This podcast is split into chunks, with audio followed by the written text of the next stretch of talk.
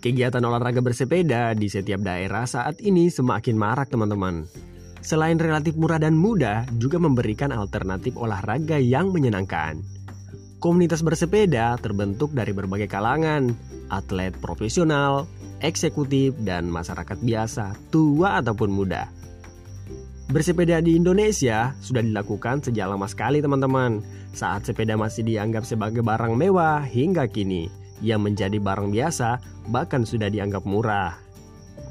Dari perkembangannya, sepeda mulai diperkenalkan pada tahun 1817 oleh Baron von Reis yang dinamakannya walking machine. Yang terbatas hanya mengelilingi kebun atau taman tanpa dilengkapi pedal untuk mengayu. Hmm, seperti otopet lah, tetapi dengan lingkaran ban yang sangat besar. Hampir keseluruhan bahannya terbuat dari kayu, seperti delman. Cara menjalankannya pun sangat sederhana, berjalan beberapa langkah, kemudian membiarkan walking machine berjalan sendiri. Ketika berhenti, kita mulai berjalan lagi dan begitu seterusnya. Oke teman-teman, demikian sekilas info untuk kalian dan semoga kita makin tercerahkan dan tetap enjoy.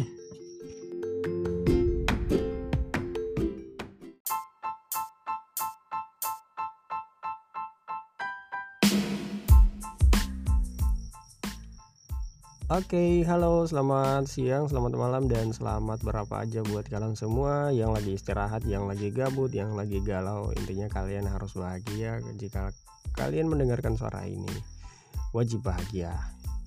Oke teman-teman, hari ini kita ngobrol santai dan tadi aja gue barusan um, menghadiri sebuah seminar online yang membahas tentang kesadaran uh, remaja atau kesadaran kita yang masih milenial ini ya di masa pandemi saat ini. Jadi pembahasannya itu menarik banget buat kita sering teman-teman. Jadi uh, ya inilah media kesempatan kita semua untuk sharing-sharing aja. Nah, jadi pembahasannya itu mengenai atau seputar uh, bagaimana cara kita agar tetap bisa belajar dan tetap kreatif di masa pandemi ini.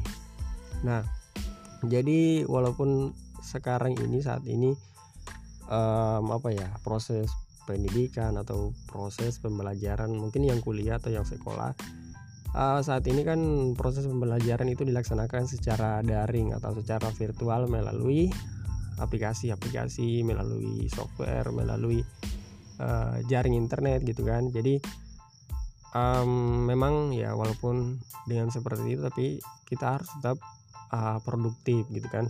Harus tetap belajar.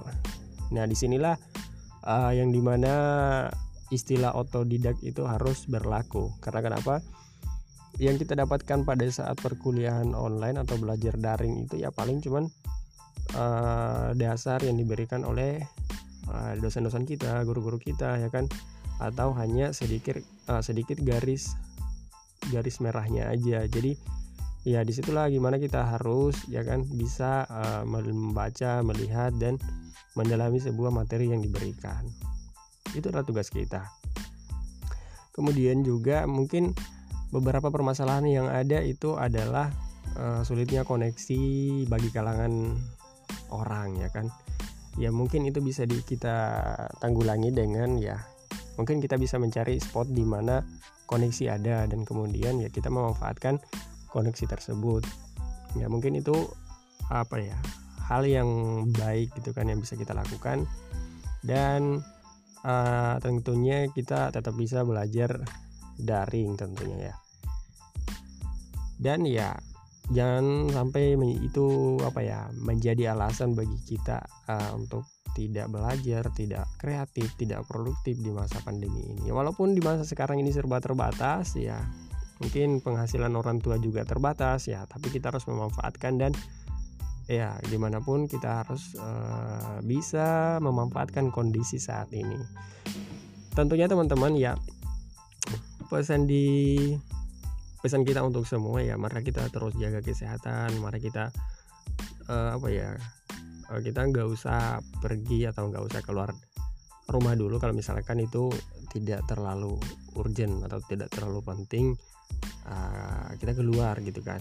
Ya mungkin ya kalau misalkan hanya sekedar jalan-jalan ya bolehlah mungkin satu kali seminggu ataupun dua kali seminggu tapi asal jangan terlalu rutin karena itu bisa membuat penyebaran penyebaran pandemi ini atau penyebaran virus ini makin melonjak tinggi ya kan kita juga yang dikena keluarga kita yang akan uh, jadi targetnya teman-teman.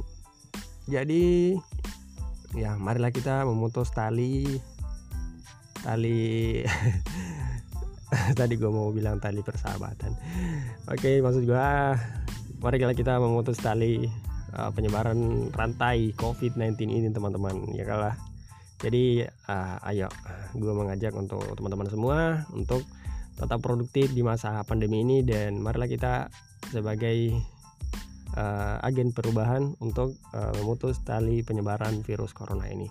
Thank you udah mendengarkan uh, bacotan ini. semoga kalian tercerahkan dan semoga kita makin uh, bahagia tentunya ya. Itu wajib banget buat kita semua harus bahagia ya. Nggak boleh nggak bahagia harus bahagia. Oke okay, thank you. Uh, terima kasih atas segala perhatian. Mohon maaf atas segala mau terima kasih atas segala perhatian. Mohon maaf atas segala kekurangan. Wassalamualaikum warahmatullahi wabarakatuh. Selamat pagi sore malam dan semangat terus